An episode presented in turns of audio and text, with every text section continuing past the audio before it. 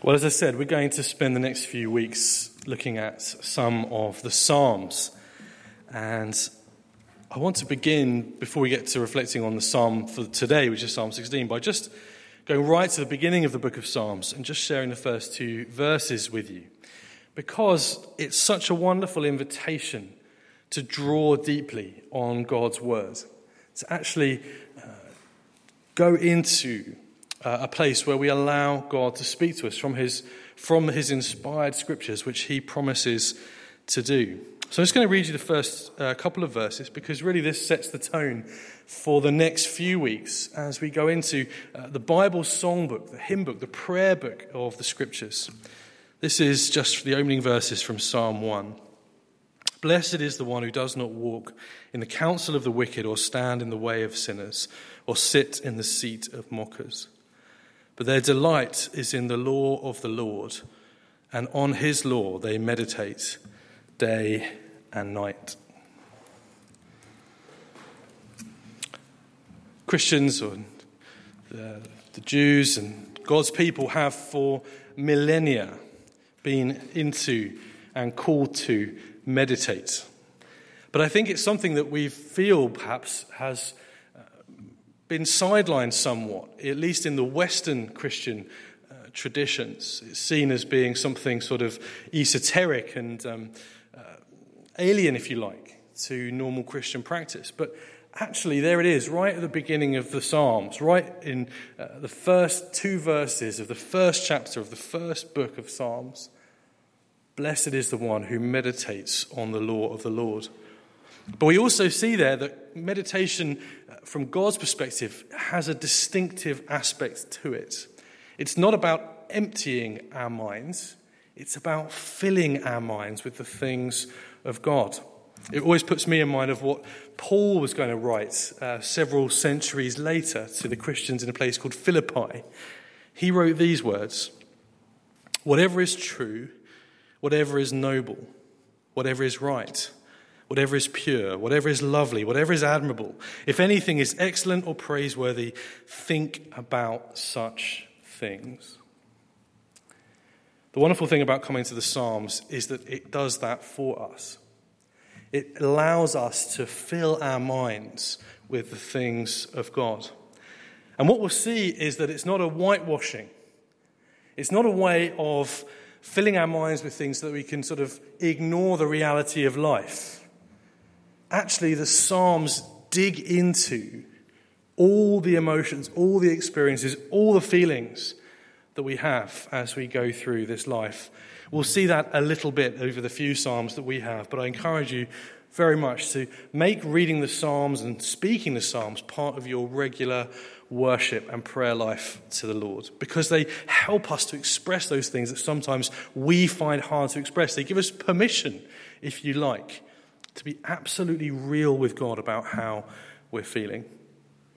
So I'm going to do that for just a few minutes this morning in Psalm 16. At the end of the psalm, I'm going to pray. The musicians and the singers are going to return. And today, I just invite you to remain seated uh, at the end of the reflection, the talk. They're going to lead us in a song which is, flows out of this psalm. Um, feel free to join in, particularly in the choruses if you'd like to, but just remain seated and just ask that God would continue to minister to you uh, as we worship Him in this place. For now, I'm going to just take us through a reflection of these wonderful words of Psalm 16. Keep me safe, O God, for in you I take refuge. I said to the Lord, You are my Lord. Apart from you, I have no good thing. David opens with a prayer Keep me safe, O God. David was someone who knew what it was to face very real and practical dangers in life. He had great highs as king, as a victor, but he also had deep and dark lows, chased, hounded, attacked, a wanted man. And so he begins this psalm, as he does so often, with a prayer Keep me safe, O God and a recognition you are my Lord, and apart from you, I have no good thing. Now, there are plenty of good things that we enjoy in this world good food, good drink, good friends. World Cup victories. But David reminds us that all the things we enjoy, all good things, as it were, come from heaven above. That without God, we'd have none of these things. We'd have none even of the life with which to enjoy them. Verse 3 As for the saints who are in the land, they are the glorious ones in whom is all my delight. The sorrows of those will increase who run after other gods. I will not pour out their libations of blood or take up their names on my lips. He's thinking of God's people, those who are in the land and still trusting in God. He delights in those who are still walking in the way of the Lord. But he also sees those who have wandered after other gods. Something has tempted them away from the one true living God to follow after those things which appear at first so tempting but ultimately can never satisfy. As David writes the words of these Psalms, no doubt he's picturing actual idols, the stories of these so called gods of the surrounding nations. We might think, well, that doesn't have anything very much to say to us anymore. We probably never use the word libations, may not even be entirely sure what it means a form of offering or sacrifice. But actually, the temptation to go after other gods is just as real today as it was in David's time. They may not be little gold statues or carvings of bulls or cows, but the human heart is often inclined to go after those things which appear to offer something tangible, something that offers immediate relief and promise. Those false gods are so often associated with provision in the short term, with earning the God's respect, or going through certain motions in order to get that God to give you something that you need or want, like a sort of uh, deity vending machine, rather than what God has made us for, which is to have a relationship with the one true living God. And yet our hearts are still the same. And it's not just the sort of the people out there whom it's easy to sort of point the finger and look at the things that the world dangles before us as temptations to run after, whether it's uh, financial security or business success or uh, whatever those pleasures may seem to be. The human heart it still has that tendency, and we can, if we're not careful, still have that tendency to run after those things which we think will give us what we need, rather than trusting in the God who made us, who tells us, I know what you need. And what we need is that prayer that David had to find our refuge, our safety, our security in God. The greatest temptations actually come when life is at its easiest. I think that's perhaps why God doesn't always spare us from the challenges and difficulties of this life. When life is at its most comfortable, that is when we're most tempted to put our security, to find our safety or our refuge in our bank balance, or our paid off mortgage, or the security of our job, or our health insurance, or our clean, last clean bill of health from the doctor. When those things are going smoothly, that's when we're most tempted to find our safety and security in those things. But as we all know when we take a step back and look, as good as those things may be, they are always temporary, they are always brittle, they are always finite. God, however, is infinite, deep, unchanging. David sees the sorrows of those who run after the other gods, but he delights in those who stay fixed on the God who loves them. Verse 5 Lord, you've assigned me my portion and my cup. You've made my lot secure. The boundary lines have fallen for me in pleasant places. Surely I have a delightful inheritance. I will praise the Lord who counsels me. Even at night, my heart instructs me. I have set the Lord always before me because he is at my right hand. I will not be shaken. In contrast to those who run after those things of this world, again, as good as many of them may be, they cannot be God. The good things of this world can never be for us what God alone can be. And instead, David sets before himself the Lord, this God who made him and who loves him, this God who he has come to know, who instructs him, uh, who is at his right hand. Yes, he knows that God doesn't prevent him from walking through the difficulties that comes through in all of his psalms, the challenges of life, living in a world which is both so beautiful and yet also broken. And yet, David is determined to fix his eyes on the Lord, to have the Lord always before him, because he knows that when he has his heart and his mind focused on the one who can do all that he needs, then he is secure. No matter what life may throw at him, he says, I will not be shaken. Verse 9.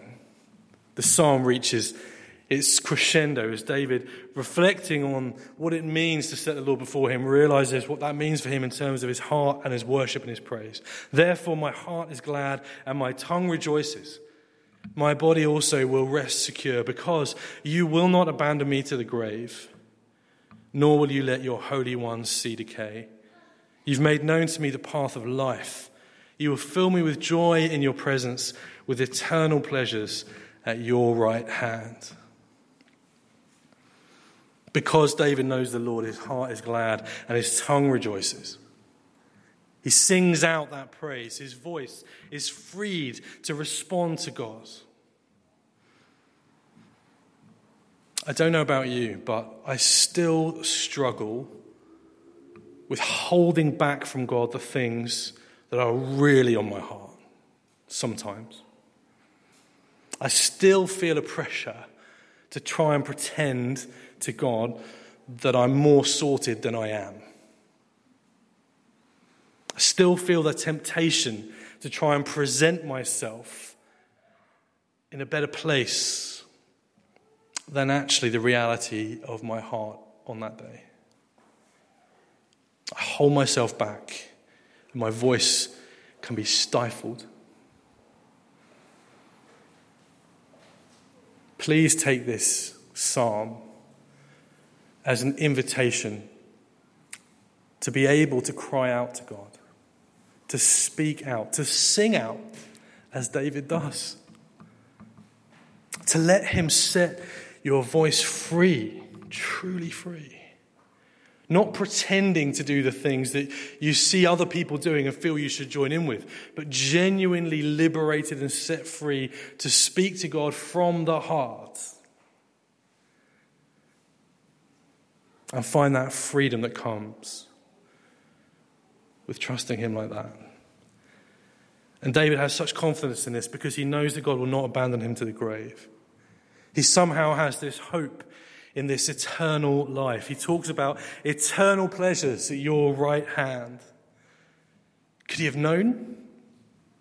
Did he have an inkling that somewhere along the line, even though he was writing seven or so centuries before Jesus was born, that, that God had a plan that was going to be put into place in order that anyone who comes to him can experience what it is to have that joy in his presence and that eternal pleasures in his at God's right hand. Well, maybe David was simply wiser than he knew. He trusted God. He knew that God must have a plan. And it made him sing. Well, how about us? we can look back, we can hear with confidence that Jesus Christ, the Son of God, God Himself, came into this world to save people like us, to love people like us, to give to people like us a hope that can never perish, spoil, or fade.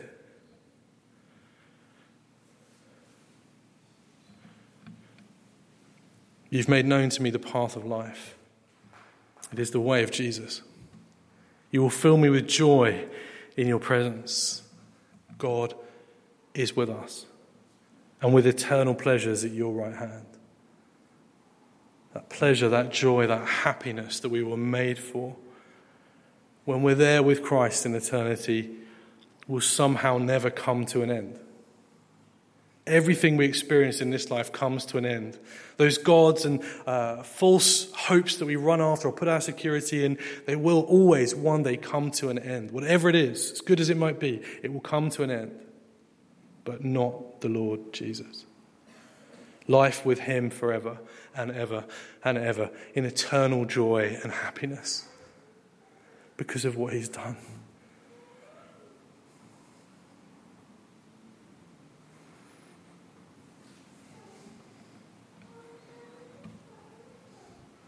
I'm going to pray. I'm going to invite the musicians and the singers to come back up now so that we're going to respond straight afterwards. As I say, you might just like to remain seated, join in with the choruses. I mean, join in with all of it if you'd like to, but do join in with the choruses. Maybe just listen to the words. Ask God to minister to you in your heart. Ask Him to help you to be real, to be honest, to make your heart glad and your tongue rejoice. Let's pray.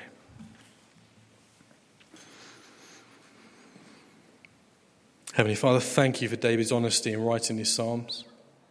And in some, uh, even more so than in this one, the reality of what it means to walk in faith with you when life can be both wonderfully joyful but also challenging and scary. Lord, would you save us from running after those things which ultimately cannot be for us what only you can be?